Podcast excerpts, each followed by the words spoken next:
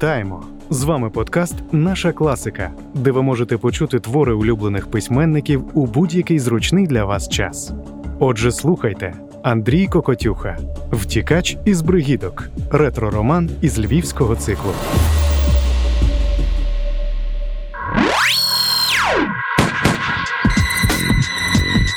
Радіодетектив. Прем'єра на українському радіо Культура Андрій Кокотюха. Втікач із бригідок. Ретро-роман із львівського циклу.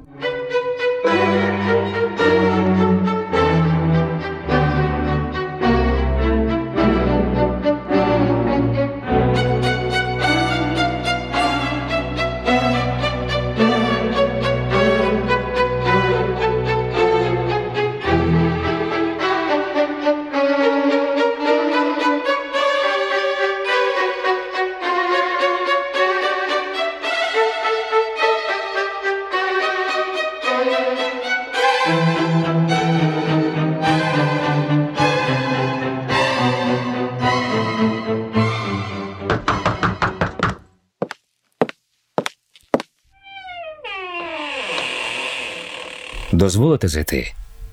Пані Магдо? Здається, ми не зустрічалися раніше. Чи нас знайомили, а я забула? Ну, гріх жити у Львові і не знати Магду Богданович. Але я не до вас. Здогадуюсь. Маю важливу справу до пана Клементія Кошового. Ви домовлялися? Ні. У такому разі я перекажу йому, що ви приходили. Перепрошую, пане. Роман Гірняк. То пан Кошовий не вдома? Пан Кошовий ще спить. Кілька днів перед тим, якщо не тижнів, мав дуже багато роботи. Українська ваша українська спільнота постійно потребує правової допомоги. Саме по допомогу я й прийшов. Учора дещо сталося. Пан Кошовий повинен негайно, якнайшвидше втрутитися і врятувати людину. Кому я що винен? Ви його розбудили, а ліг він спати під ранок. Магдо, ви з нашим гостем дуже голосно говорили і дуже добре, що розбудили. Е, Справ сьогодні по саму маківку. З ким маю честь? Я назвався Роман Гірняк, журналіст на вільних хлібах. Здається, ви недавно у Львові. Інакше б ми були знайомі. Якщо хочете, втік із Чернівців. Коли моє рідне місто захопила царська армія, був серед заручників у готелі Чорний Орел. Чернівці і моє рідне місто. Жаль, що воно знову під росіянами. Стежу за новинами звідти. Чула про бранців Чорного Орла. Ви з тих, кого відпустили після сплати містом викупу? Мене з іще кількома закрили до в'язниці. У січні відправили до Росії. По дорозі вдалося втекти. Тут, у Львові, співпрацюю з газетами. А, згадав, згадав. Читав кілька ваших публікацій в українському слові. Різкувато пишете. Інакше не можу. Тепер час радикальних заяв і не менш рішучих дій. Панове, я залишу вас із вашого дозволу. Здається, розмова не для моїх вух. Вибачте, Твої вуха ніколи не зайві, кохана, як і твої поради. якщо я, полячка, буду чимось корисна вашій справі. Пані Магдо, треба рятувати людину. Її несправедливо звинувачено.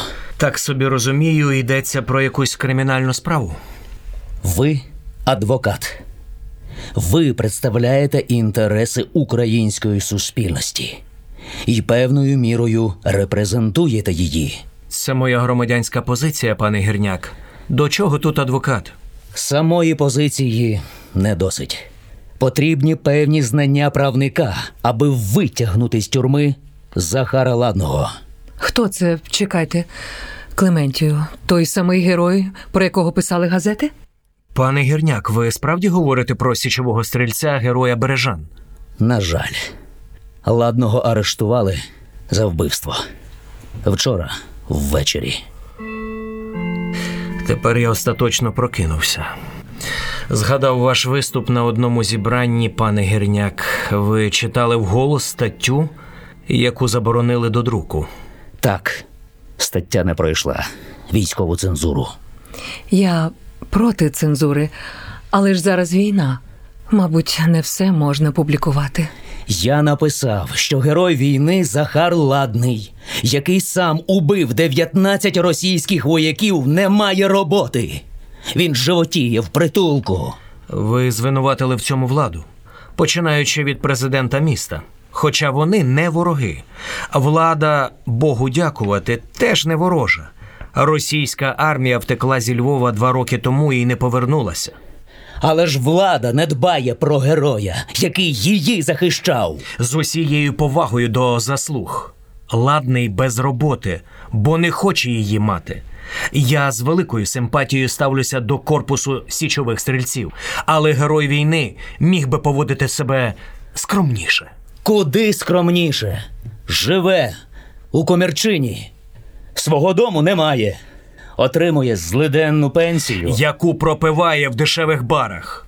Ще й вимагає пригощати його, бо він застрелив 19 російських вояків по чарці за кожного. Ви про це нічого не писали, пане Гірняк. Кажете, ладного арештували за вбивство. Скількох додав до свого списку? Одного Російського солдата чи офіцера? Українця, інженера Олеся Косацького, свого друга. Вони не поділили дівчину. В кімнаті ладного, в притулку на вулиці Скарги, поліція знайшла власноруч написані ним зізнання. Я вдова поліцейського, пане гірняк. Із почутого роблю висновок. Мотив очевидний. Чоловік неврівноважений. Я служу в шпиталі серед ветеранів таких чимало, ще й зізнання в убивстві. Все очевидно, винний. Ви погано почули. Зізнання не в убивстві. Ладний вів щоденник і написав там про наміри убити Косацького. Це дає підстави вважати вбивцею саме його, навіть мені. Нема доказів, що ладний убивця. І так само не доведене його алібі. Справа для адвоката.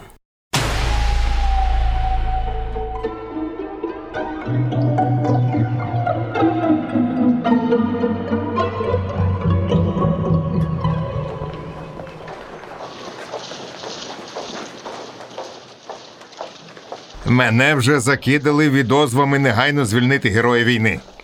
Жертва наклепу, провокація. Причому знаєте, звідки закидали? З канцелярії президента міста. Тепер ось ви. По старій дружбі. Точніше, по старій пам'яті та з поваги до минулих заслуг. Але погано, що знову полізли не в своє. Це ніколи не закінчувалося для вас добре. Чому ж моє втручання в якусь дивну історію допомагало кримінальній поліції вам особисто знайти чергового убивцю, а то й цілу організовану групу? Ем, мені. Мені не хочеться нагадувати про різника з Городоцької. Так було боляче. Та час минув. Вдруге не дозволю собі втратити голову у погоні за сумнівною славою. Ну, у справі Захара Ладного вам нема за чим гнатися. Він справді вбивця. Поліція має залізні докази. Пане Віхуро, я вже не маю адвокатської практики, але це не значить, що я втратив кваліфікацію. Задача адвоката ставити під сумнів залізні докази провини клієнта. Ладний не ваш клієнт. А ви не практикуєте. Про що говоримо? Не чіпляйтеся до слів. Краще поясніть суть справи, бо я не встиг прочитати ранкову газету. Ладного затримали біля тіла інженера-друкаря Косацького, біля будинку, де інженер жив із своєю нареченою Оксаною Антонів. Вона і застала його, коли повернулася додому. У руці револьвер, руки у крові. Косацького вбито пострілом у голову. Мій досвід підказує, що озброєна людина біля трупа ще нічого не означає. Ваш досвід, до речі, теж. Але у своїй кімнаті в пансіоні на вулиці Скорини стрілець лишив письмове зізнання. До цього ми ще повернемося, пане комісаре. А хто ж викликав поліцію? Оксана. Ладний не думав тікати. Весь цей час лишався на місці. Агенти, які були при арешті, казали, стрілець поводив себе як людина, котра виконала тяжкий обов'язок. Усі свої земні справи завершила готова прощатися з життям. Вбив і чекав арешту? Ну ну. Не схоже на героя війни, стрільця добровольця. Навпаки, ладний ветеран війни. На жаль, ці люди не звикли вирішувати будь-які суперечки без зброї, тим більше особисті амурні справи. Ви згадували записку. Іншому не показав би. Прошу, пане Кошовий. Так, так, що тут читаємо? Мене, нас із тобою, наше майбутнє спочатку зрадив, а потім розтоптав, знищив підлий косацький. Далі запис обривається, пане комісаре. Це, напевне, лист до Оксани, та аж ніяк не зізнання. Ви там все прочитали? Ось тут. Бачите? Я зроблю це, і мене ніхто вже не зупинить. Далі про біль від зради і постріли як єдиний спосіб той біль подолати. Як на мене, незакінчена сповідь або записані думки про намір. Ладний свій намір втілив. Тоді чому Захар не застрелив косацького раніше? Він же повернувся зі шпиталю навесні. Я дізнався. Близько півроку на щось чекав. Чимось мучився. Ну, знаєте, раніше чи пізніше в більшості фронтовиків виникне потреба взяти зброю, якої зараз кругом повно, і розстріляти, наприклад, вивіску ресторації. Це я кажу про тих, хто не має додаткового приводу. Захар Ладний мав його ревнощі. У суді, як адвокат ладного, я б поцікавився від слідчого, де, коли і за яких обставин був знайдений ось цей недописаний лист, котрий не можна назвати зізнанням убивці. Аркуш, як зволите бачити, жмаканий. Його знайшли агенти криміналу в кімнаті ладного у притулку. Валявся в кутку на підлозі. Отже, Захар писав, не дописав, зіжмакав папірець, жбурнув на підлогу. Пане Віхуро, так зізнання не лишають. Їх принаймні дописують. Припустімо, далі. А якщо припустити, ладний не збирався вбивати косацького, писав щось на кшталт сповіді. Для себе дуже особисте. Не знищив листа, бо, напевне, мав намір повернутися назад. Потім або дописав би, або знищив. Виглядає, лист не призначався для публіки. Збіг обставин. Йшов до Оксани з'ясовувати стосунки, побачив труп суперника, шок, торкнувся тіла, тому і руки в крові. А бачите, ви нарешті починаєте мислити логічно. Так же і могло статися. Могло. Тільки зараз ви мені тут, у моєму кабінеті, робите репетицію адвокатської промови в суді. Нагадали мені, що адвокат і я не проти. Ви ж маєте ліцензію. Проте забули одну деталь. І яку? Захар Ладний не ваш клієнт, бо ви прийшли по його душу, самі з доброї волі і найкращими намірами. Але ж для того, аби бути адвокатом, треба мати згоду клієнта. Ви її маєте? Дайте нам поговорити. І я її матиму. Я не маю підстав пускати вас у тюрму бригітки на побачення з підозрюваним. На жаль. Віхура на дроті. Так. Що? Як то може бути? Отже ж бісова година. Дивні справи, пане Кошовий. М, дивні. Щось серйозне? У бригітках затриманий за вбивство стрілець Захар Ладний раптом почав вимагати адвоката. Він жадає вас. Мені здається, ви якось змовилися. Тому я йду з вами.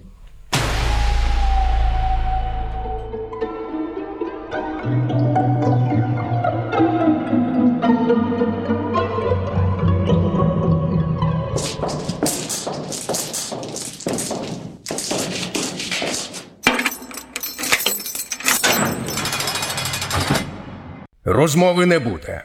Пане ладний, ви самі мене гукнули. Я Клементій Кошовий, адвокат. Але я не кликав його. Спершу ви поясните мені, чому покликали саме пана Кошового. І чому саме зараз. Я підозрюю змову. В мене поліцейська чуйка. Наперед хочу сказати дещо адвокату без свідків. Ви ж, пане комісаре, потім, хоч як, усе дізнаєтесь. Навіть герой війни не буде командувати у тюрмі. Пане Віхуро, залиште нас на декілька хвилин. Ви ж мене знаєте. Повз вас нічого важливого не пройде. Знову тільки з поваги до ваших заслуг і з огляду на наше давнє знайомство. Це кімната для побачень. Тут можна без кайданю. Є таке правило. Зніміть кайдани. Тепер залиште нас удвох. Ну, будемо знайомі. Я називаюся Захар. Хай так. Тоді звіть мене Клементієм. Пане Кошовий, між нами різниця. Я прошу звертатися до мене на ім'я. До вас буду говорити, як мені вигідніше. Чудово. Тепер розкрийте таємницю, чому своїм захисником ви обрали саме мене. Я давненько не практикую кримінальних справ. Мені вас порадили. Тут, у Бригітках, вас знають. Добре. Тоді питання наступне. Ви вбили Олеся Косацького? Ні. Хоча мав на це повне право. Чому ви вважаєте, Захаре, що мали право забрати життя у іншої людини? Там, на фронті, пояснень не вимагав ніхто. Я там убивав. Мене за це нагородили. Ви герой війни. Там ворог, який хотів убити вас. І ви вбивали його першим. Але війна та мир мають інакші закони. Не бачу різниці між ворогами. Недруги зазіхають на чуже. Косацький теж забрав чуже. А хтось давав вам право власності на Оксану Антонів? Ви, Захаре, вбили через ревнощі. Банальна історія. Кепський ви захисник, пане Кошовий. Удруге назвали мене убивцею, а мали б захищати, доводити невинуватість. Поясніть мені. Все поясніть відверто, і я знатиму, як захищати вас у суді. Я не можу сидіти і чекати суду тут, тим більше неправдивого суду. Я не вбивав. І доведу це, якщо допоможете вийти просто зараз. Це неможливо. Заспокойтеся. Давайте ближче до ваших справ, бо маю кілька питань. Кажіть, Головний доказ ваших намірів убити ладного аркуш із щоденника. Ви справді про таке думали? Коли писав, намір зник. Якесь зло на Косацького. Треба було усе, що накипіло, кудись вихлюпнути. Саме тому вирвав сторінку, аби відпустити кривду, почати з чистого аркуша. Але все одно пішли до Косацького. Не до нього. Хотів побачити Оксану, попрощатися, сказати пробачив. Для чого ви взяли з собою на побачення револьвер? Звичка.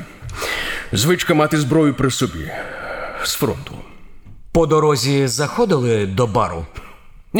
І не до одного. Тоді осяяло. Не так живу, не тим займаюся. Треба повертатися до війська, у легіон. Стрільці давно тягнули у вишкільні табори. Саме це збирався сказати Оксані. Сказали?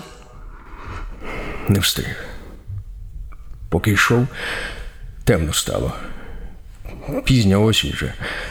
Наткнувся на тіло в їхньому дворі. Нахилився Олесь, лапнув кров. Я, я, ж, я ж випив, розумієте? Відразу по зброю поліз. Думав, напали зараз десь у засідці. Оксану боронити хотів. А тут вона. Я, я до неї. Вона злякалася, гукнула патруль.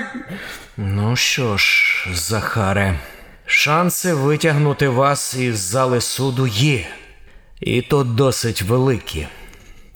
Вже зараз чую масу всього, чого не врахувало слідство. Я притиснув прокурора до стіни, а присяжні Мушу сам знайти вбивцю. І знаю як.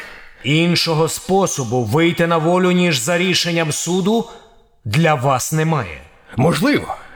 Але я на суд не піду. Це означатиме, що я винен. І інший спосіб є. Звідки тут револьвер? Захаре, без дурниць, кинь зброю. Зараз ми з моїм адвокатом вийдемо з тюрми разом. Відчиняйте! У мене заручник!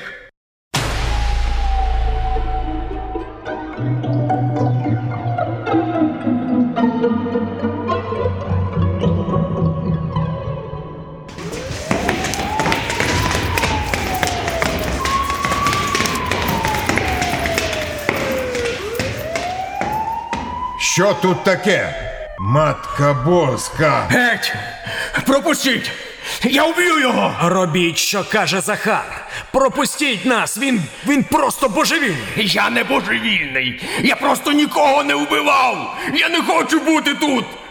Пропустіть нас обох, і адвокат лишиться жити! Дайте, дайте пройти та не затримуйте. Я, Марик Віхура, комісар кримінальної поліції Львова, наказую не стріляти. Ладний, чого ви хочете? Вийти на волю. І щоб разом зі мною вийшли інші патріоти. Ви нищите патріотів! Робите вбивцями тих, хто за вас воює! Ми потрібні лише на фронті! Пропустіть мене, інакше я застрелю цього адвоката! Що вам зробив не так особисто пан Кошовий? До чого тут патріоти? Такі, як Кошовий, заграють із владою! Нема правди і не буде з такими! А патріоти до чого тут? Дайте пройти, бо я стрілятиму! Стріляйте! Що далі? Ким прикриєтесь? Я не дамся просто так. Куля знайдеться для кожного, а смерть я вже бачив. Мені втрачати нема чого. Пане Ладний, я готовий зайняти місце кошового. Ну, маючи заручником мене, можете вести переговори і торгуватися. Не торгую свободою. Моя вимога зняття звинувачень. І я помагаю поліції. Поверніться в камеру! Обіцяю забути про цей інцидент. Вашу справу розглянуть уважно з чистого аркуша. А я не хочу справи. Не хочу. Я нікого не вбивав. Вам усім кортить засудити першого ліпшого, того, кого зручно посадити, ще й виваляти нас, січових стрільців, у лайній багнюці. Я не дам цього зробити, не дам. Захаре, це не ти говориш, тебе просто накрутили. Пане Віхуро, його просто накрутили. Ага, накрутили. Уся цісарська влада накрутила. Увесь цей поганий режим. Не робіть тут із мене дурне теля. Пропустіть, розмову скінчено. Ладний, чого ви хочете? Ми все виконаємо. Гаразд! Не стріляйте в заручника. Підженіть до тюрми коляску, першу ліпшу. Я маю поїхати чим далі. Як захочу, дам про себе знати. Пан адвокат покатається зі мною. Але тоді ви втікач. Втеча з тюрми рахується злочином. Якщо тікає винуватий, я не винен у смерті інженера Косацького. Та пане Віхуро, та робіть же щось. Та чорт з ним усім! Ладний, ваша взяла. На вулиці чекатиме коляска.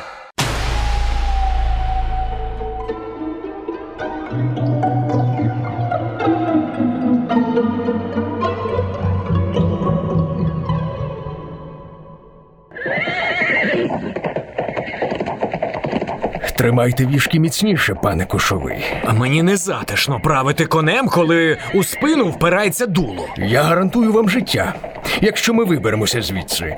І перепрошую за виставу в тюрмі. Ха, то це була вистава? І скажете револьвер бутафорський? Справжній, заряджений. Та я не мав наміру вбивати вас. Ви мій план втечі з бригідок, і ви допоможете мені знайти убивцю. Як же саме? Чув ви в тому мастак. Від кого чули? На все свій час. Тримайте вішки. Зараз повертайте праворуч. А ви добре знаєтеся на місцевості? Мешкали тут? Вивчив план. Мені намалювали. Я дружу з топографією. Хто? Хто малював? Той, хто залишив зброю у камері для побачень. На все свій час. А що ви там верзли про владу? Про зраду, ветеранів? Це теж частина вистави. Тут не зовсім, але скажу втретє: на все свій час. Он там попереду, бачите, пустир. Правте туди. Приїхали. Ну що? А що далі? Куди? Я вирвався. Зараз усе побачите.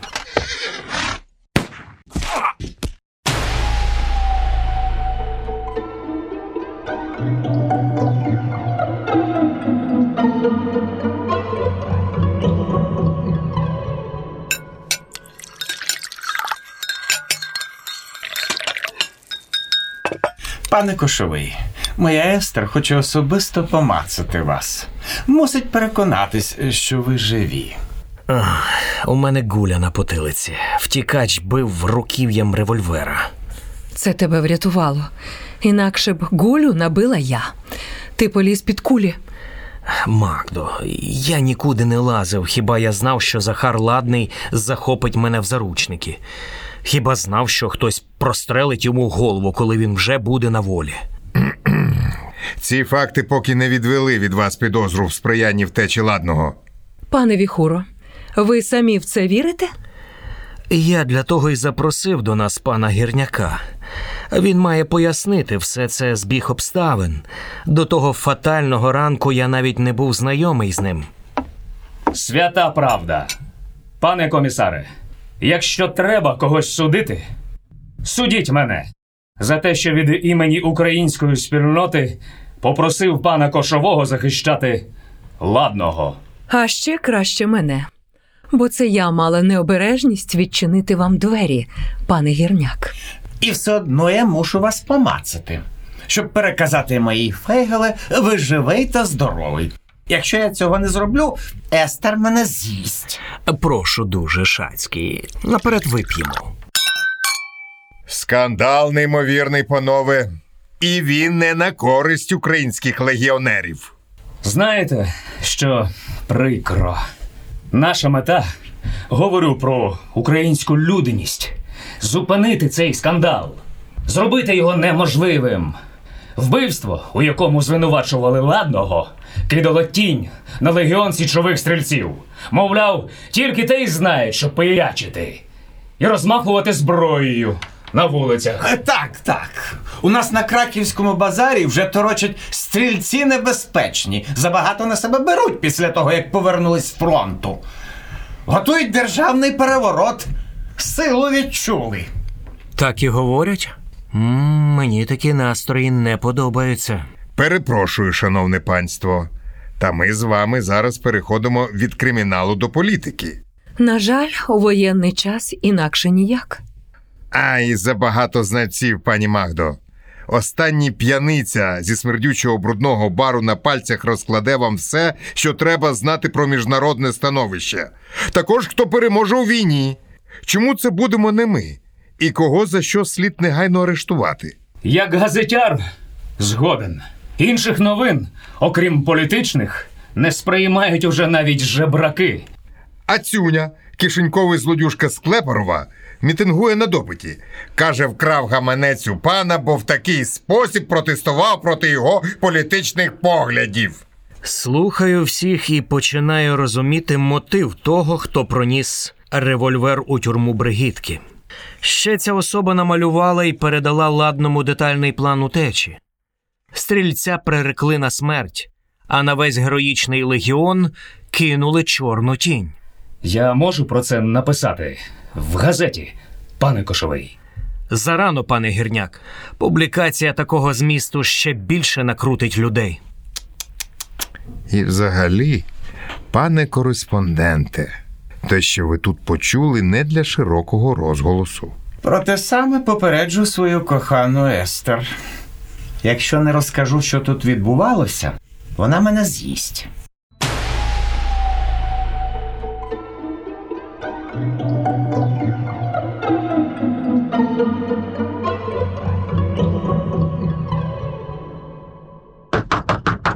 Прошу.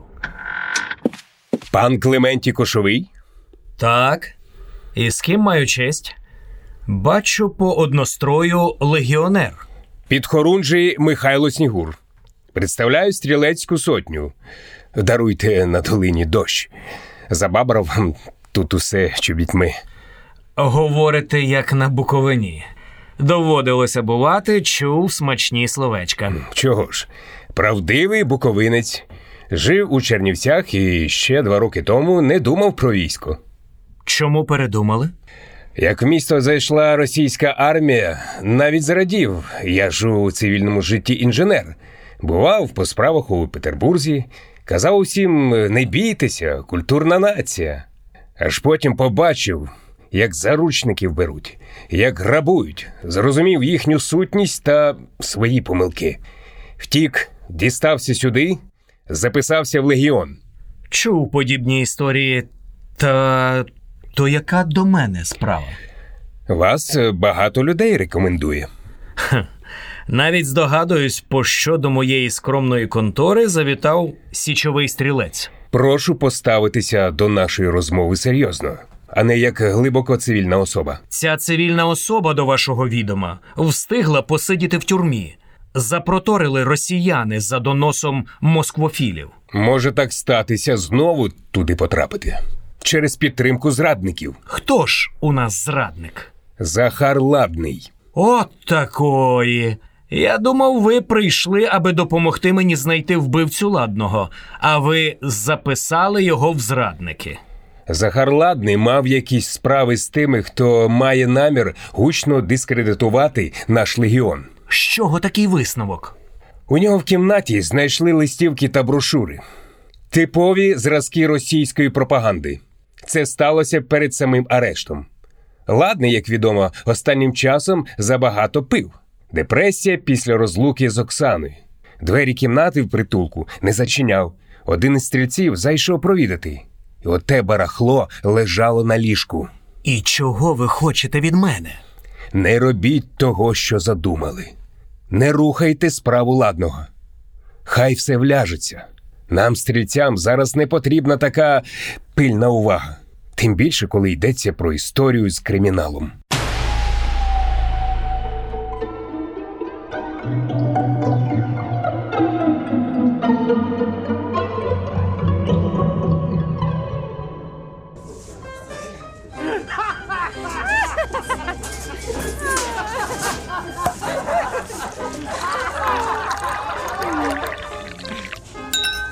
Король помер, хай живе король. Я не розумію. Ви поминаєте померлого пана Сілеського чи святкуєте?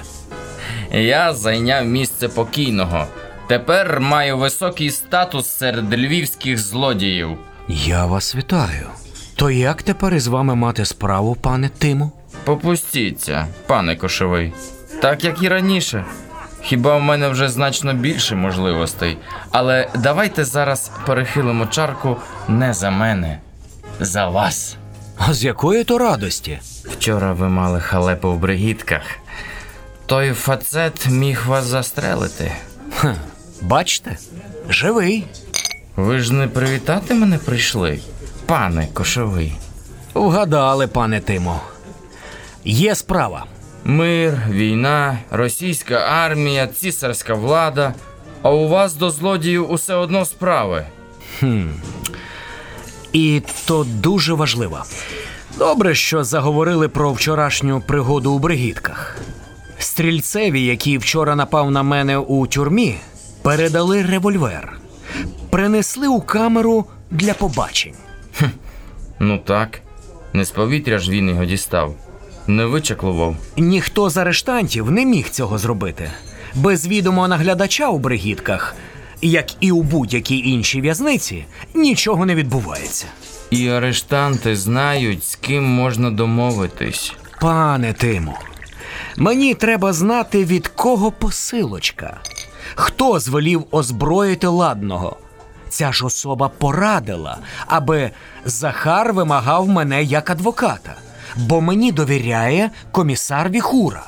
Тож мене пустять до в'язня без затримок.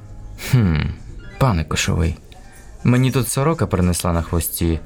Вас просили кинути справу втікача з бригідок. Але ж ви мене давно знаєте, пане Тимо. Саме тому я її і не кидаю.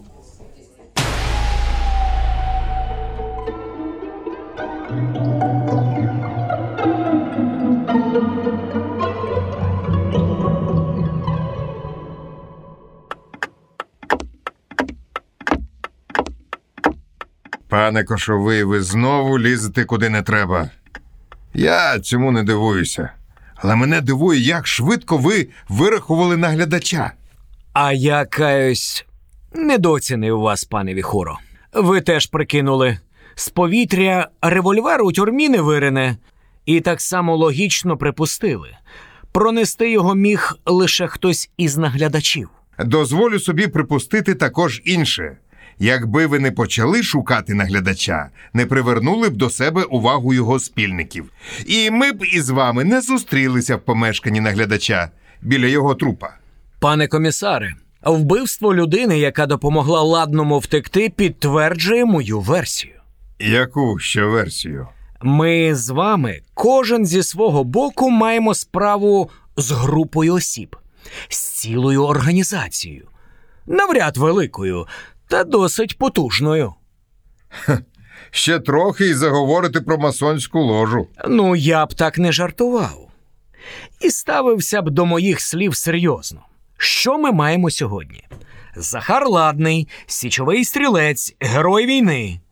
Кохана дівчина Оксана не дочекалася. Любилася з його другом Олесем. Вояк у депресії, дуже вразливий.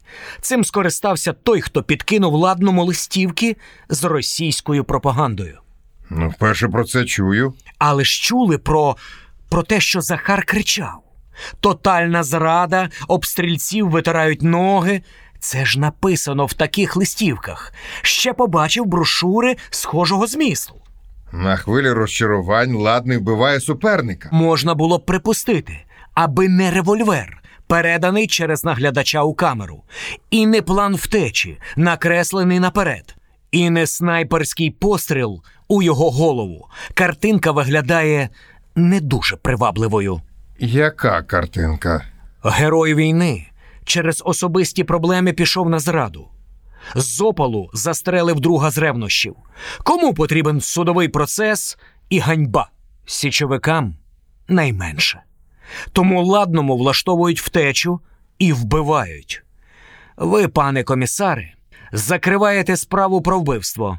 Скандальна історія забувається сама собою. До чого тут згадана вами організація? Одна людина таку оборудку не проверне. Захара вбито пострілом у голову.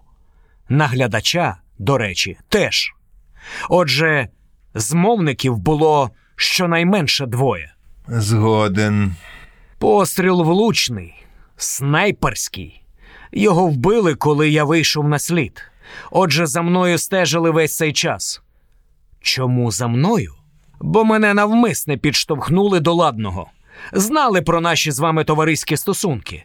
Отже, вивчили мою біографію. Це справа не одного дня. Який висновок? За цим стоїть досвідчений ляльковод. Той, хто баламутить воду. Так і назвав його для себе Баламут. Шукати його треба поруч із тими, хто навів мене на ладного. Ви ж казали, до вас приходив той газетяр гірняк. Його я вже питав. Зі слів гірняка, до нього із проханням витягнути ладного звернувся товариш Захара, старшина Арсенич. Влучний стрілець, пане Віхуро. Снайпер.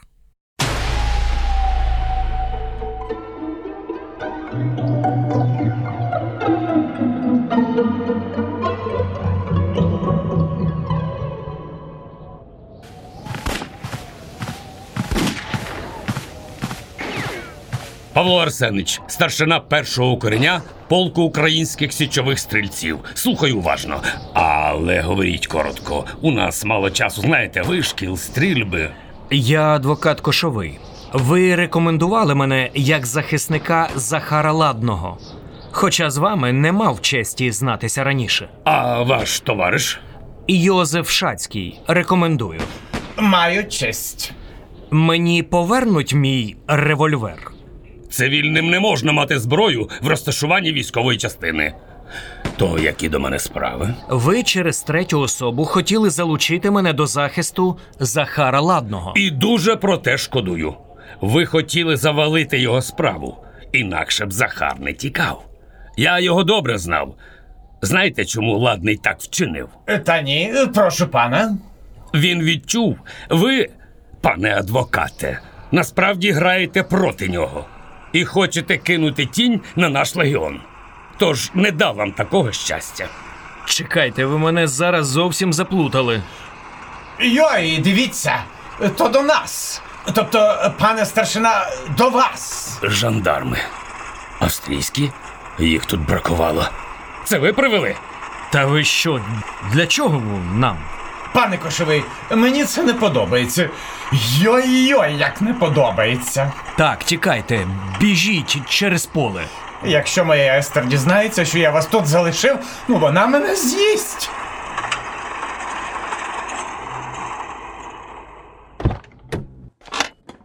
Хто з вас старшина Арсенич?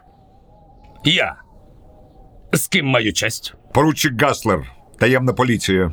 Ви поїдете з нами. Маю наказ затримати вас і доставити до комендатури. Інші питання потім. Підготуйтесь до подальшої розмови.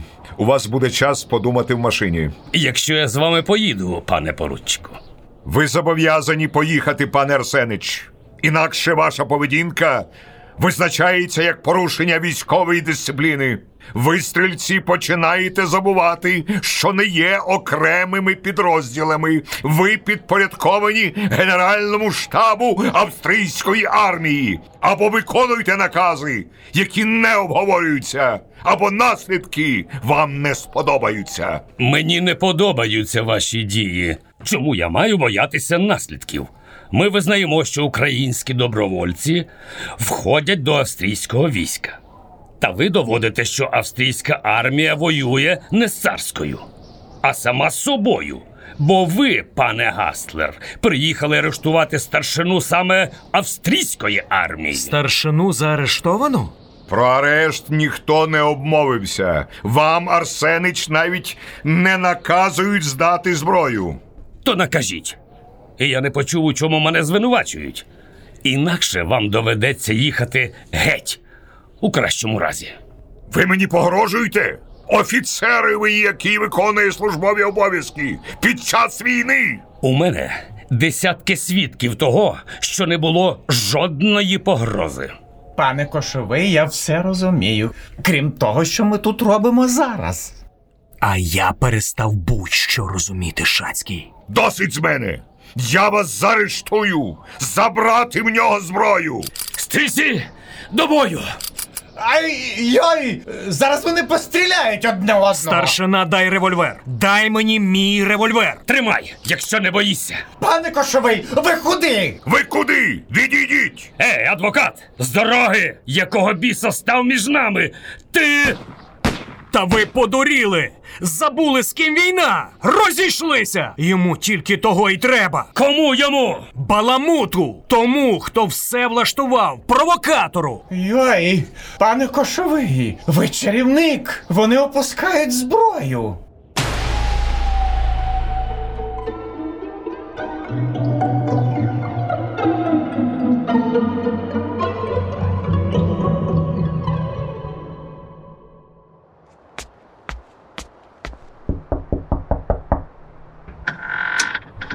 Адвокат Кошовий відома у Львові особа. І йшов щойно через увесь Львів. На мене жоден не озирнувся. Дозволите зайти? Я вас не запрошувала і не чекала. І не блазнюйте, не личить героям, котрі кидаються на ворожі кулі. Пані Оксано, я не мав змоги домовитися про таку зустріч раніше.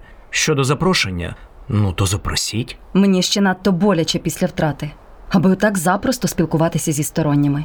До всього я не розумію, чого ви хочете від мене. Сторонній має намір довести, що Захар Ладний не вбивав вашого коханого. Цієї причини досить, аби ви погодилися на розмову. Гаразд. Я вас слухаю.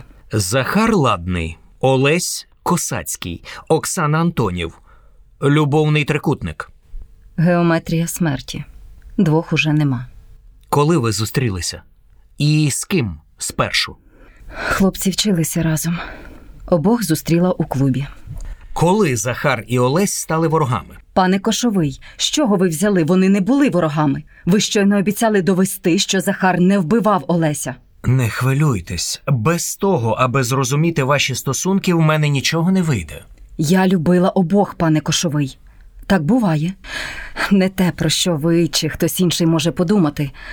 Тобто, словом, я заплуталася, вибачте.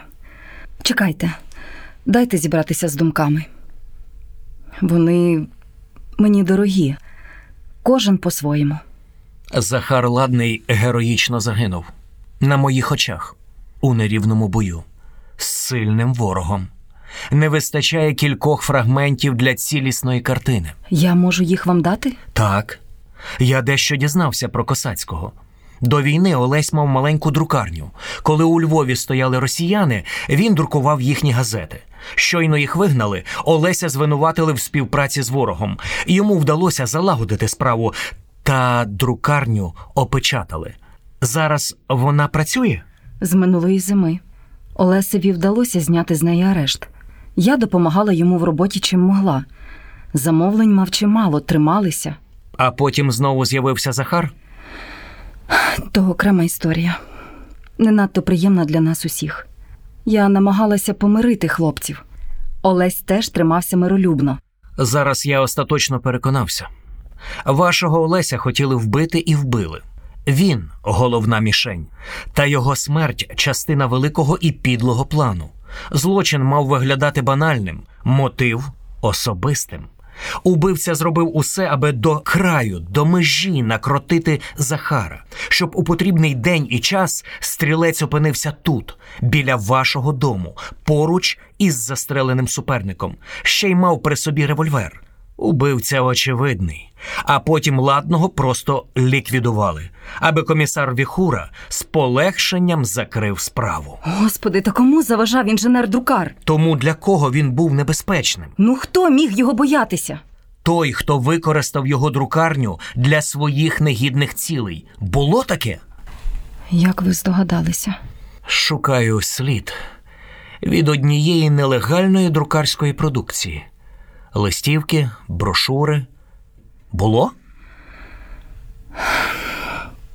Я захворіла два місяці тому. Думала, помру. У Львові з санітарним станом погано. Час від часу десь спалахують епідемії, лікуватися нема чим. Олесь ще більше. Він не знав, куди стукати, аби роздобути мені потрібні ліки. Стоп. Дуже вчасно з'явився той, хто допоміг із ліками. Вгадав? Так, той чоловік прийшов до Олеся. Хто це, пані Оксано? Не знаю, не бачила. Олесь сказав тільки, що людина з Чернівців.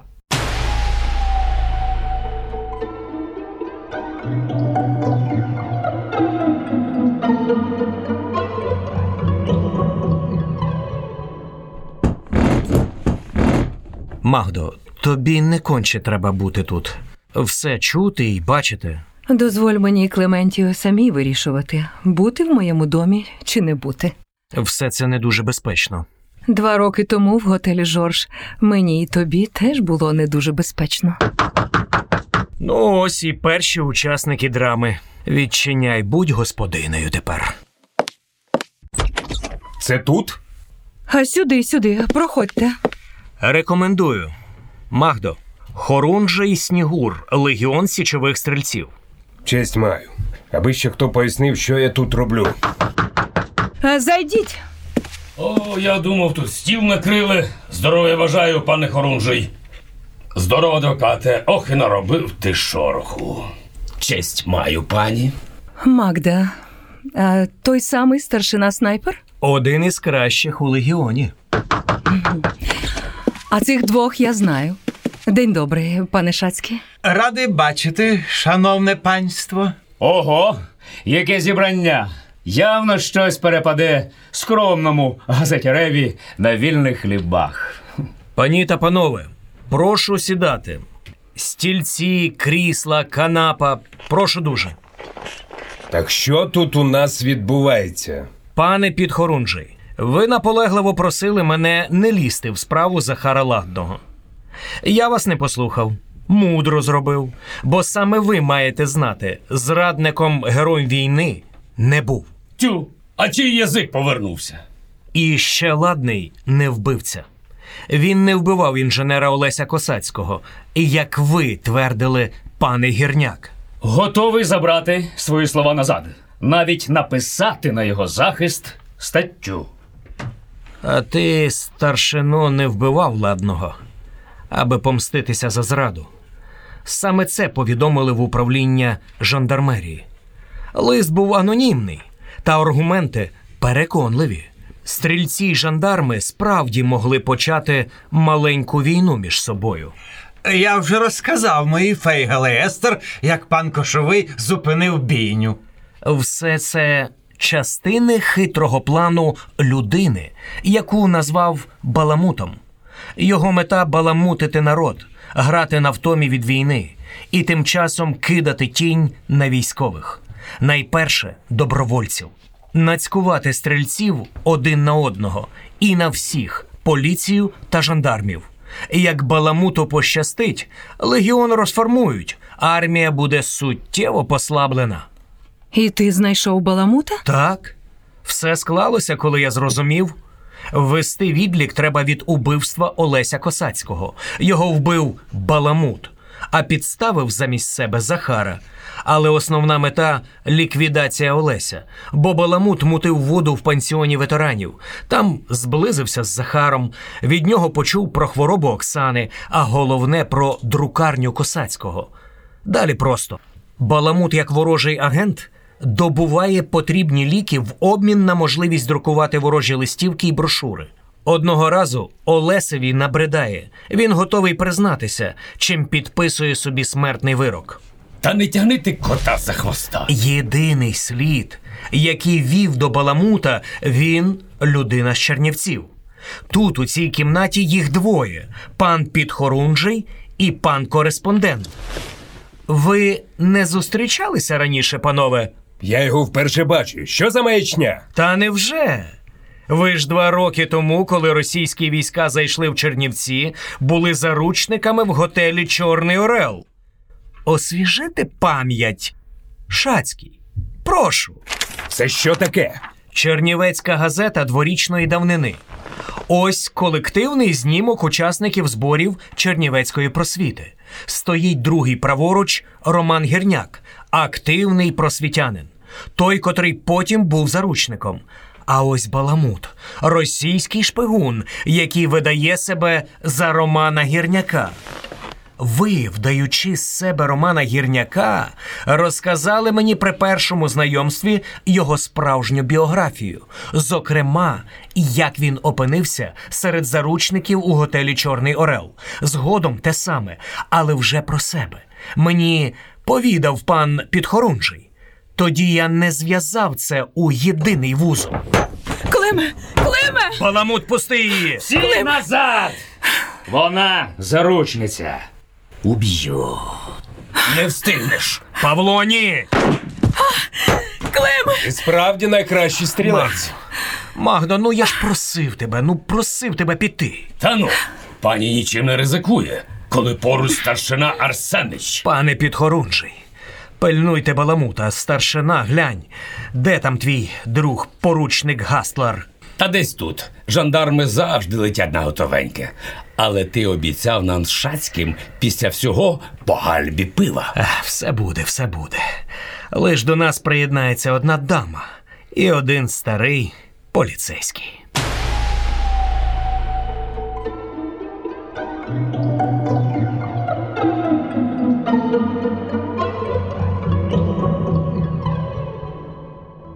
Прозвучала радіопостановка Втікач із бригідок за одноіменним детективним ретро-романом Андрія Кокотюхи. Ролі виконували Клим Кошовий, адвокат, народний артист України Євген Нищук, Марик Віхура, комісар поліції, заслужений артист України Сергій Калантай, Магда Богданович, вдова комісара поліції, народна артистка України Ольга Сумська.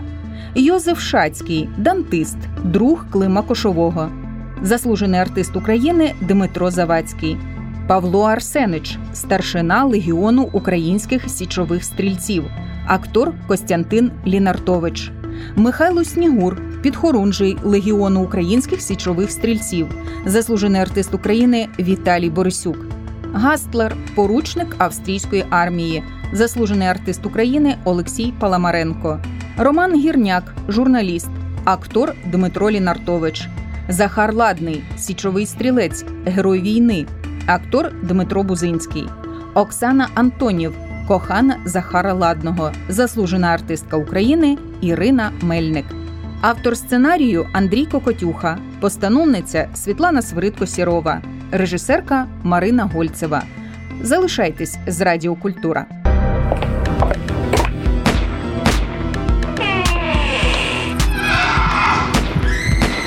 Радіодетектив.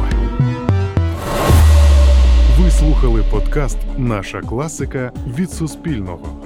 Записи надані з архіву Радіокультура. Підписуйтесь на наші сторінки на будь-якій зручній подкаст-платформі. Більше радіодетективів слухайте на Радіокультура. До нових!